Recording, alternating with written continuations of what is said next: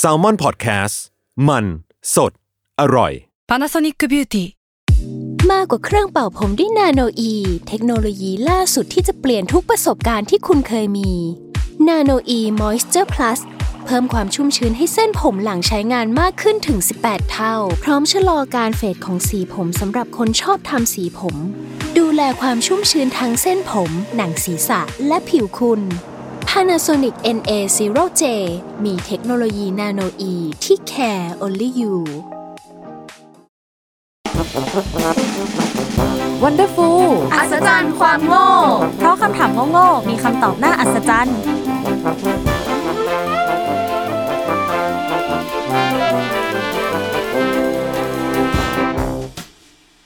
สวัสดีค่ะ ยินดีต้อนรับเข้าสู่รายการ Wonderful อัศจรรย์ความโง่ เพราะคำถามโง่ๆมีคำตอบน่าอัศจรรย์ค่ะ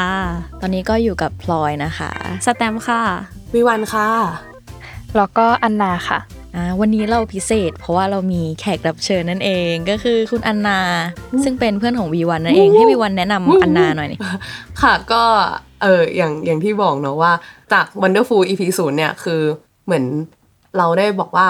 เนี่ยตอนนั้นมีเพื่อนคนหนึงช่วยคิดคอนเซปต์รายการตอนแบบฝึกงานอยู่พอดีอะไรเงี้ย ซึ่งคนคนนั้นก็คืออันนานั่นเองนะคะ ซึ่งก็เลยถือว่าวิสาสะชวนมาเป็นแบบเออเกสพิเศษใน EP นี้ละกันอะไรอย่างงี้ ซึ่งเพราะว่า EP นี้เราแบบเป็นหัวข้อพิเศษเนาะซึ่งแบบรู้สึกว่าต้องใช้เออข้อคิดเห็นเยอะประมาณหนึงเลย ใช่แล้วก็อันนาก็จะเข้า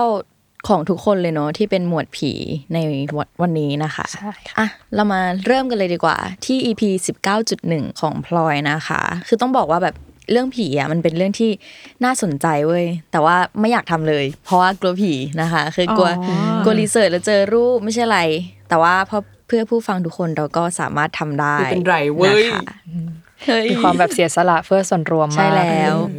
คือเรื่องผีๆเนี่ยมันมีแบบหลากหลายมากเลยแบบต่างชาติต่างสายพันธุ์ต่างความเชื่ออะไรอย่างงี้ ทุกคนคิดว่าผีประเทศไหนน่ากลัวสุด ส่วนตัวเรารู้สึกว่าผีไทยน่ากลัวที่สุด เพราะว่าด้วยความที่สภาพแวดล้อมเราอะมันทำให้รู้สึกว่าเออเดินไปตรงนั้นก็อาจจะมี อย่างเช่น ตอนที่เราเรียนมปลายอย่างเงี้ยถ้าเราเดินผ่านห้องนาฏศิลป์อะเราก็จะแบบเฮ้ยใช่เสียวห้องนาฏศิลป์มีหรือเปล่าวะอะไรอย่างงี้เออ แล้วอันนาล่ะ นี่ก็ว่าผีไทยน่ากลัวสุดนะ เพราะว่าแบบ ความคุ้นเคยอะเพราะว่าเราโตมากับสิ่งนี้เราเลยรู้สึกว่ามันเป็นสิ่งที่เราคุ้นเคยกับมันมาก แล้วเรากลัวมันมากเพราะเรารู้เยอะ แต่เป็นชาติอื่นเนี้ยเราอาจจะไม่ได้รู้เยอะเราเลยรู้สึกว่าแบบเออมันก็ไม่น่ากลัวเท่าไหร่มั้งอะไรอย่างเป็เงี้นยไปได้เป็นไปได้วีวันนะเรารู้สึกไทยนี่แหละ แล้วก็เหมือนแถบแบบเอออาเซียนพวกเราอะไรเงี้ย ที่เป็นแบบเออพวกอินโดอินโดอีโดเอออใช่ จริงจริงๆแต่ว่าใดๆก็คือผีที่เราจะมาพูดถึงในวันนี้เนี่ยก็คือผีจีนนั่นเอง ทุกคนพอจะนึกภาพผีจีนออกไหมว่าแบบหน้าตาเป็นยังไงอะไรอย่างงี้เขาจะยื่นแขนออกมาปะแล้วก็แบบเออกระโดดกระโดดอะไรอย่างเงี้ยอืมใช่แล้วก็จะมียันแปะอยู่ที่หัว ใช่เออใช่อันนั้นคือภาพจำของเราอืมเหมือนกันใช่ ก็คือผีจีนเนี่ยลักษณะโดยรวมก็คือจะเป็นผีดิบที่ตัวแข็งทื่อ มีสีผิวขาวๆเขียวๆมีฟันแหลม แล้วก็ส่วนใหญ่จะใส่ชุดขุนนางราชวงศ์ชิง คือจะมีความเป็นชุดคลุมยาว สีดำน้ำเงิน แล้วก็หมวกกลมๆสีดำแดง แล้วก็อย่างที่แตมบอก signature หลัก ๆ ของผีจีนเนี่ยก็คือต้องกระโดดด้วย มันก็เลยเป็นที่มาของคำถามว่า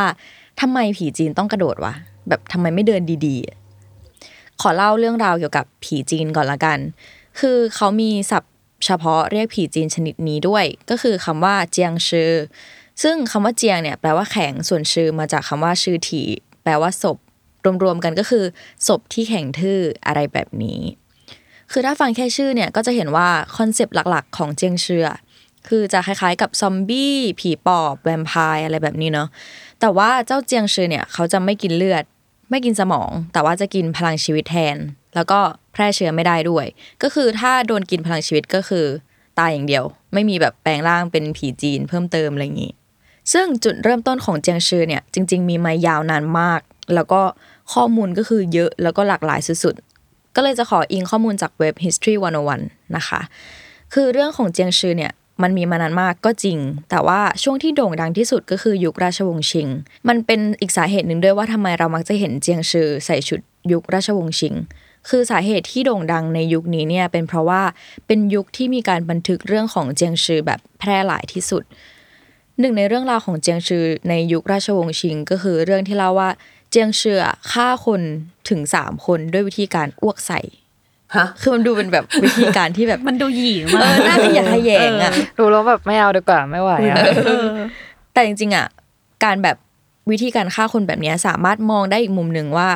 อาจจะไม่ใช่เพราะเจียงชือที่ฆ่าคนตาย แต่ว่าอาจจะเป็นอาการของโรคระบาดหรือเปล่าอะไรแบบนี้ อันนี้ขอแทรกข้อมูลจากเว็บ Snow Pavilion นิดนึงนะคะ คือ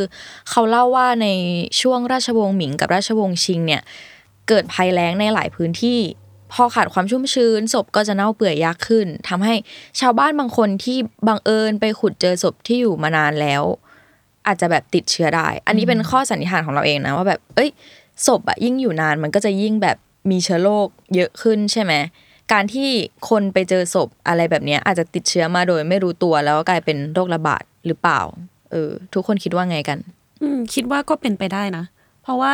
ในช่วงนั้นคือเหมือนก็ต้องระมัดระวังด้วยในเรื่องของการที่อยู่ใกล้ผู้ป่วยหรืออะไรอย่างเงี้ย เออ แล้วถ้ายิ่งแบบว่าอยู่ใกล้ๆขนาดนั้นหรือแบบอ้วกใส่หน้าอะไรเงี้ย เออ มันก็ดูแบบ อืมเป็นไปได้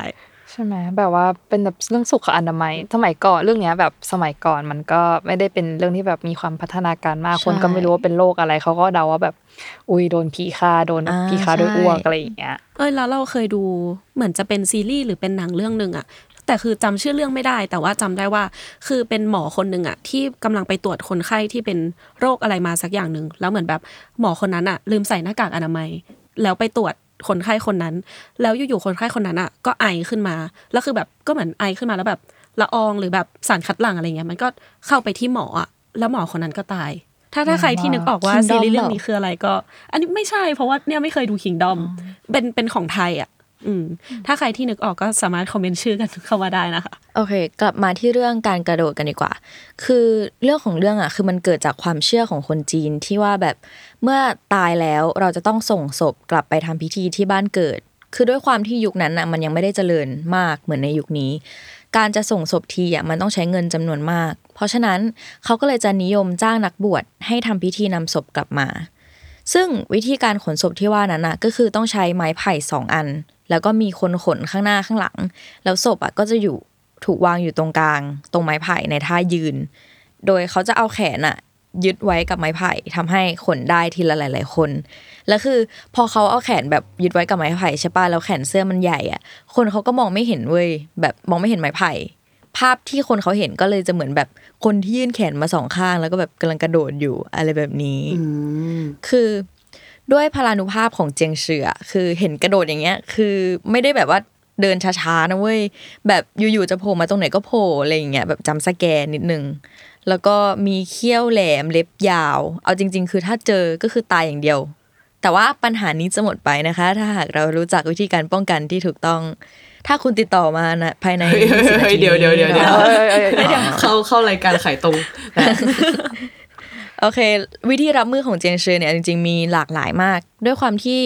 เจียงชือเขาจะออกมาแค่ตอนกลางคืนเท่านั้น ก็คือถ้าเราเลี่ยงไม่ไปไหนตอนกลางคืนในที่เปลี่ยวๆอะไรแบบเนี้ยก็คือจบเลยไม่ได้เจอเลย แต่ว่าเราว่าอันนี้มันเหมือนเป็นเมตาฟอร์นิดนึงว่าแบบ เอ้ย ถ้าเราออกไปกลางคืนอะเราเจอเจียงชือนะ เพราะฉะนั้นแบบ เก็บอยู่ในบ้านดีกว่า เก็บตัวอยู่ในบ้านดีกว่า อะไรแบบเหมือนแบบผีไทยด้วยปะที่เป็นแบบใช่เหมือนอุบายหลอกเด็กเมื่อก่อนอะไรเงี้ยที่แบบว่า ถ้าคุณไม่รีบกลับบ้านคุณจะโดนผีหลอกนะครับอะไรเงี้ยเออใช่เออใช่แล้วก็ใช่แบบห้ามเล่นซ่อนหาตอนกลางคืนเพราะว่าเดี๋ยวผีจะเอาไปอะไรเงี้ยเออแต่แบบเรื่องซ่อนหานี้เขาก็มีแบบเรื่องผีกันจริง ๆ นะแบบเออซ่ใช่อนเคเรายได้ก็ยินไม่เหมือนเจกัอนอุ้ยแต่เรื่องนี้ก็อุ้ยถ้าคุยก็ยาวอะเอออ่าโอเค คือวิธีหนึ่งเนี่ย ที่ถ้าเกิดสมมติเราไปเจอมาแล้วอะแล้วแบบเป็นวิธีที่ง่ายแล้วก็ได้ผลที่สุดอะก็คือการเอาผ้ายันของลัทธิเต๋าแปะไว้ที่หน้าผากทีเนี้ยเจียงเชือจะขยับไม่ได้แหละเหมือนแบบปิดผนึกไว้อะไรแบบนี้ หรือมีอยู่วิธีหนึ่งก็คือ โยนเหรียญทองหรือว่าเมล็ดข้าวออกไป คือไม่ใช่เพราะว่าเจียงชือเจอแล้วแบบจะกลัวจะแสบร้อนเหมือนข้าวสารเสกอะไรเงี้ยนะแต่ว่า มันจะนั่งนับเหรียญนับเมล็ดข้าวเว้ยแล้วแบบถ่วงเวลาให้เราหนีได้ เหมือนเป็น OCD ผีทุนนิยมเปล่าแบบกลัวเปลืองทรัพยากรกลัวเปลืองเงินต้องงแบบงมากเอเอออเป็นไปได้ แล้วก็อีกอย่างหนึ่งคือถ้าเราไม่มีอุปกรณ์อะไรเลยอะไรเงี้ยเราก็แค่กลั้นหายใจจนกว่ามันจะไป ก็คือตามตำนานเนี่ยเจียงเสือเขาจะมีตาที่ไม่ดี เพราะฉะนั้นเวลาจะตามกินใครอะไรเงี้ย ก็จะตามจากลมหายใจเอา ทีนี้ถ้าเราแค่กั้นหายใจแบบจนกว่ามันจะไปอะ มันก็จะหาเราไม่เจอแหละ เอเอออ เหมือนแบบการหายใจแล้วก็ล่องหนได้เลยใช่ล่องหนเป็นซูซานสตอมเออแล้วก็นอกจากนี้เนี่ยถ้าเกิดใครมีเวลาให้เตรียมของหน่อย ก็จะมีพวกแบบไม้ของต้นท้ออะไรแบบนี้คือเขาเหมือน เชื่อว่าไม้ของต้นท้อมันจะช่วยขับไล่สิ่งชั่วร้ายได้ อีกอย่างหนึ่งก็คือเสียงของไก่ขัน ก็คือจริง ๆ มันคือสัญญาณของพระอาทิตย์ขึ้นนั่นแหละ แล้วแบบเจียงชื่อเขาโดนแดดไม่ได้ เพราะฉะนั้นพอมีเสียงของไก่ขันปุ๊บเขาเฮ้ยพระอาทิตย์จะขึ้นแล้วกลัวอะไรแบบนี้ แต่ว่าอีกอันหนึ่งที่เราชอบที่สุดก็คือเจียงชื่อกลัวกระจกมากเว้ยเพราะว่ามันแบบกลัวเงาตัวเองอะเอาแบบอย่างวะเอาอะไรอะเซลฟ์เอตีมแล้วมีเหตุผลไหมเออ low self esteem ไม่มีเหตุผลเลยเหรอว่าโกรธทำไมอะนั่นน่ะสิหาอ้าวหาไม่เจอเหมือนกัน คือถ้าใครรู้ก็รบกวนด้วยนะคะ อาจจะรับไม่ได้เปล่าว่าจริง ๆ แบบเฮ้ยเราฉันตายไปแล้วตายแล้วเออเอ้ยเป็นไปได้เศร้าอะก็เห็นสภาพแล้วแบบเฮ้ยเศร้าเฉยจริงฉันตายไปแล้วเหรอเนี่ยอะไรอย่างเงี้ยหรือว่าอาจจะเป็นแบบเมดูแล้วก็ซ่าปะ มันมีพลังต้องตายคนแข็งไม่เลยรู้เหรอวะแค่แบบการสันนิษฐานคร่าวๆโอเค สมมุติฐาน เออ แล้วนอกจากนี้ก็ยังมีแบบพวกเลือดของหมาดำ การเผาศพกีบเท้าราสีดำ เลือดไก่น้ำส้มสายชูแล้วก็อีกมากมาย คือจริง ๆ มันเยอะมากจนเราแบบ เออ คือ คือถ้ากูเป็นเจียงเชือ คือแบบกูยอมสูญพันธุ์ก็ได้ เออ กู กูไม่มาหลอกแล้ว เออทุกคนคิดว่ายังไงกันบ้าง เอ้ย เรามีเรื่องหนึ่งที่ชอบมากที่แบบพลอยเอามา คือ ตอนแรกที่พลอยถามว่า เออแบบผีจีนในความคิดของเราเป็นยังไงอะไรเงี้ยที่เราบอกไปว่าเขาจะยื่นแขนออกมาสองข้างอะ คือเราอะเคยเข้าใจว่าการยื่นแขนของผีจีนอะ คือเขาจะมาบีบคอเรา เออเออคืใช่ใช่ลองลองนึกภาพแบบ อืมเอาใหม่ค่ะ เออนั่นแหละมันเหมือนแบบเขาจะมาบีบคอเราอะไรเงี้ยแต่จริงๆแล้วมันคือวิธีการขนศพ แล้วเรารู้สึกว่ามันเป็นอะไรที่ค่อนข้างแปลกเพราะว่าปกติถ้าขนศพอะเขาจะเอาผ้ามาพันแล้วก็แบบว่าแบบ มาในท่านอนอะเออ ไม่ได้มาในท่ายืนแบบนี้ อืมคิดคิดเอาเองนะว่า แบบเพราะว่ามันเป็นในท่านอนมันก็เลยจะขนได้ทีละน้อยๆ อะไรแบบนี้หรือเปล่าอ๋อเอเออออ แบบเขาก็เลยจัดไปอยู่ในท่ายืนไปเลย ให้แบบขนได้เยอะอืมโอ้แต่พอนึกภาพแล้วมันดูน่ากลัวมากเลยนะจริงๆที่แบบมีศพเรียงแล้วแบบยืนอะไรเงี้ยเหมือนแบบขายของอะแต่ว่าแต่ว่าอ๋อที่อยู่บนหาถาบดเล่เลยอะแต่ว่าเป็นแบบศพแทนอะเฮอร์เลอร์นะหนังผีมากอะจริง วิวันคิดว่าไงบ้าง ก็รู้สึกเออมันว้าวเหมือนกันนะ ในการที่แบบว่าที่พลอยพูดถึงแบบการระบาดของโรคอะไรอย่างเงี้ย คือพอเราคิดได้จริง ๆ อะ เหมือนตำนานผีสมัยก่อนทั่วไปอะ มันก็เกิดจากเออพวกโรคระบาดอะไรอย่างงี้ทั้งนั้นเลยไม่ว่าจะเป็นแบบในฝั่งแบบตะวันตกหรือว่าตะวันออกอะไรเงี้ย ก็เลยรู้สึกว่า เออ หรือว่าจริง ๆ แล้วตำนานผีทั่วไปที่มันเกิดขึ้นเยอะเนี่ย เพราะว่าแบบมันมาจากช่วงนั้นที่แบบคนตายเยอะขึ้นจริงๆอะไรเงี้ยเออแล้วพอคนตายเยอะมันก็เลยมีเรื่องผีตามมาอะไรอย่างงี้อืมเหมือนเขาแบบยังหาคำตอบทางวิทยาศาสตร์ไม่ได้อะใช่ก็เลยไปทางไสยศาสตร์แทนเออะไรอแบบไปนี้ทางความเชื่อแทนอืมคือแบบว่าตอนแรกก่อนที่จะรู้คำอธิบายว่า เออเขาขนศพด้วยการทำเป็นท่ายืนอะเราคิดว่าแบบ เจียงชื่อมันเป็นแบบศพแบบตัวแข็งอะก็เลยขยับไม่ได้ ดังนั้นการเคลื่อนไหวที่ง่ายที่สุดของเขาคือการกระโดด ก็จคิริดงอย่างนั้นเลยว่าแบบอ๋อ มันมันคงเดินไม่ได้เพราะว่าถ้าศพตายแล้วทุกคนจะแข็งข้อมันจะแข็งหมดเลยเงี้ย แสดงว่าถ้าฟื้นออกมาจากหลุมก็แบบโอ๊ยน่าจะต้องท่านี้อย่างเดียวหรือเปล่า ก็เลยแบบนั่นแหละ คิดว่าการกระโดดคือ เป็น limited action ที่เขามีได้แค่นั้นน่ะเออ แต่ว่าอย่างที่อนาพูดถึงแบบสภาพการตายที่แบบมีผลต่อสภาพที่เป็นผีต่อมาอะไรเงี้ยเราก็นึกถึงเรื่องแบบปอกปอกคืดอะที่ที่เป็นเฮ้ยที่เป็นกลัวน่ากลัวไม่แต่ว่าแต่ก่อนอะคือที่เขาบอกว่าเอาหัวเดินอะคือเราอะนึกสภาพแบบที่เป็นแบบหัวแบบกลับกลับด้านเลเล่ายเล่าเรื่องเล่าเรื่องปอกปอกคือให้ทุกคนฟังหน่อยเผื่อแบบมีใครไม่เคยฟัง เราลืมไปแล้วอะแต่ว่าเราลืมเราจำได้แค่สภาพการตายบุปผาราตรีปะอะไรนะเออมันมันมันอมัอนกแนวมันมาจากบุปผาลาราตรีปะที่แบบว่า อันนี้อันนี้ก็จำไม่ค่อยได้แม่นนะแบบจำไม่ค่อยแม่นนะแต่ว่าเหมือนเป็นศพของผู้หญิงคนหนึ่งที่แบบ ไม่มีแขนขาไงก็เลยต้องเอาหัวแบบปอกปอกแล้วก็แบบคือตัวเองไปมันเออเรื่อยๆอะใช่ใช่แบบโดนแบบฆาตกรหั่นศพแล้วก็เป็นซึ่งเป็นผีของไทยเราใช่นี่ที่แบบว่าที่เขาขึ้นมาอะไรเงี้ย คือเขาซื้อก๋วยเตี๋ยวมาให้อะ แบบอันนี้คือหมายถึงว่าตำนานอะใช่คืออย่างบุพาราตรีเงี้ยคือมันเหมือนจะขึ้นมาหาแบบแฟนคนรักอะไรอย่างงี้ใช่ปะแต่ว่าตามตำนานอะ เคยฟังมาว่าเหมือนจิตสุดท้ายของเขาอะ มันคือ ต้องไปซื้อก๋วยเตี๋ยวขึ้นมาให้เพื่อนอะไรอย่างเงี้ยอืมเออแล้วทุกๆ คืนในเวลานี้ประมาณแบบตีสามตีสี่มั้งเขาก็จะแบบเออได้ยินเสียงปอกปอกคืนอะไรอย่างเงี้ยแล้วแบบพอเปิดประตูมาก็จะแบบเห็นถุงก๋วยเตี๋ยวแขวนอยู่หน้าห้อง คือเหมือนเพื่อนแบบป่วยหรืออะไรสักอย่าง เออ นั่นแหละแล้วก็เลยเศร้าเป็นผีที่รักใช่เพื่อนแต่จมากริงๆแล้วมันเศร้านะ เอ้ยมีวันอย่าร้องไห้ ไม่กล้าซื้อก๋วยเตี๋ยวละแต่ก็แบบได้ก๋วยเตี๋ยวฟรีทุกคืนเลยนะเออก็จก็จริริงงก็จริง หรือเราอาจจะต้องกระซิบแบบเอ้ยวันนี้ขอเย็นตาโฟนะเปลี่ยนเปลี่ยนแนวเปลี่ยนแนออพรุ่วงนี้ขอเส้นหมี่น้ำใสเราก็ไปอะรอย่งงี้ยขายขำจะแล้วโนโนเออนั่นแหละ แต่ว่าแค่แบบรู้สึกว่าแบบเหมือนสภาพการตายของจิตสุดท้ายของผีก็มีผลต่อแบบฟอร์มของผีที่มาหลอกคนอื่นหรือเปล่าอะไรอย่างนี้ เออ ให้แบบ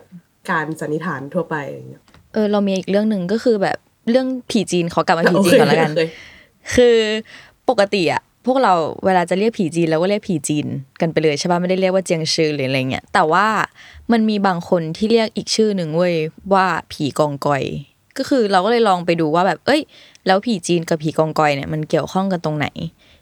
ก็เลยไปเจอหนังเรื่องหนึ่งคือแบบชื่อเรื่องว่าผีกัดอย่ากัดตอบ มีชื่อภาษาอังกฤษว่าแบบ Mister Vampire อะไรเงี้ยเป็นหนังฮ่องกงที่ mass มากๆ ในไทย คือเวลามันเคลื่อนไหวในเสียงภาคภาษาไทยอะมันจะมีเสียงแบบกอยกอยกอยอะไรแบบเนี้ยเหมือนแบบอารมณ์แบบพันธมิตร แล้วก็ผีกองกอย ก็จะชอบส่งเสียงแบบนี้เหมือนกัน คนก็เลยเหมือนแบบเหมารวม เรียกเป็นผีจีนผีกองกอยอะไรเงี้ยรวมๆกันเลย แต่ว่าจริง ๆ อะ ผีกองกอยอะคือผีป่าเว้ยแบบจริง ๆ คือเขามีเท้าข้างเดียว แล้วเวลาเดินก็เลยต้องกระโดดเอา แล้วเขาบอกว่าผีกองกอยอะจะชอบมาดูดเลือดที่หัวแม่เท้าของคนที่นอนพักแรมในป่า แล้ววิธีแก้ไขก็คือ จะต้องนอนแบบเท้าชิดกัน แล้วก็อย่าเอาเท้าออกนอกเต็นท์มันเลยทำให้เรารู้สึกว่าเฮ้ยหรือการที่เราแบบกลัวการเอาเท้าออกนอกผ้าห่มอะ มันเป็นแบบความเชื่อเกี่ยวกับผีกองกอยอะไรอย่างนี้หรือเปล่า เออจริง อืมก็ก็เป็นไปได้ แล้วก็อีกเหตุผลหนึ่งที่เป็นเหตุผลหลักๆ ของพวกเราก็คือกลัวโดนผีดึงอ่าเออแบบกลางคืนใครจะแบบมาจากใต้เตียงอะไรอย่างงี้เออปะใช่ใช่อืม เหมือนแบบที่เขาพูดกันขำๆอยู่ช่วงหนึ่งว่าแบบเตียงเป็นเซฟโซนของเราจากผีต่างๆอะไรเงี้ยเออ ก็จริงที่เป็นแบบว่า เหมือนเวลาเราปิดไฟปุ๊บ เรารีบกระโดดขึ้นเตียงอะไรเงี้ยเราก็จะแบบปลอดภัยจากผี หรือว่าถ้าเราเอาแบนั่บนน่ะสิตุ๊กตามากองไว้รอบๆเราอะไรเงี้ย ก็จะแบบไม่โดนผีหลอกอะไรอย่างงี้เออคือจริงๆผีอาจจะมาจากเพดานก็ได้ม อาจจะไม่ได้มาจากข้างๆเตียงหรือาอจจะใต้มาเตียจางกช่องแอเศร้าร์อย่างงี้โอ้ยโอ้ยิ่งพูดยิ่งน่ากลัวจบเลยดีกว่าแบบว่าที่พี่วันบอกเอาตุ๊กตามาวางอะหรือว่าผีอาจจะมาสิงในตุ๊กตาก็ได้นะ อืมเดี๋ยวนะแล้วคืนไงนะนี้เป็นคนที่แบบที่บนเตียงก็คือแบบตุ๊กตาเต็มไปหมดเลยเออคืนนี้หลอนละเฮ้ยไม่เป็นไรคิดว่าแบบเขาเป็นแบบเพื่อนของเราสู้ๆให้ทุกคนไม่มีหรอกผีเออปลอบใจสุดจริงโอเค EP นี้ก็ประมาณนี้นะคะ เกี่ยวกับเรื่องของเจียงชื่อหรือว่าผีจีนนั่นเอง EP ต่อไปก็อย่าลืมติดตาม Wonderful อัศจรรย์ความโง่ ทุกวันศุกร์เสาร์อาทิตย์ ทุกช่องทางของ Salmon Podcast นะคะ วันนี้ก็ บ๊ายบาย บ๊ายบายๆบ๊ายบาย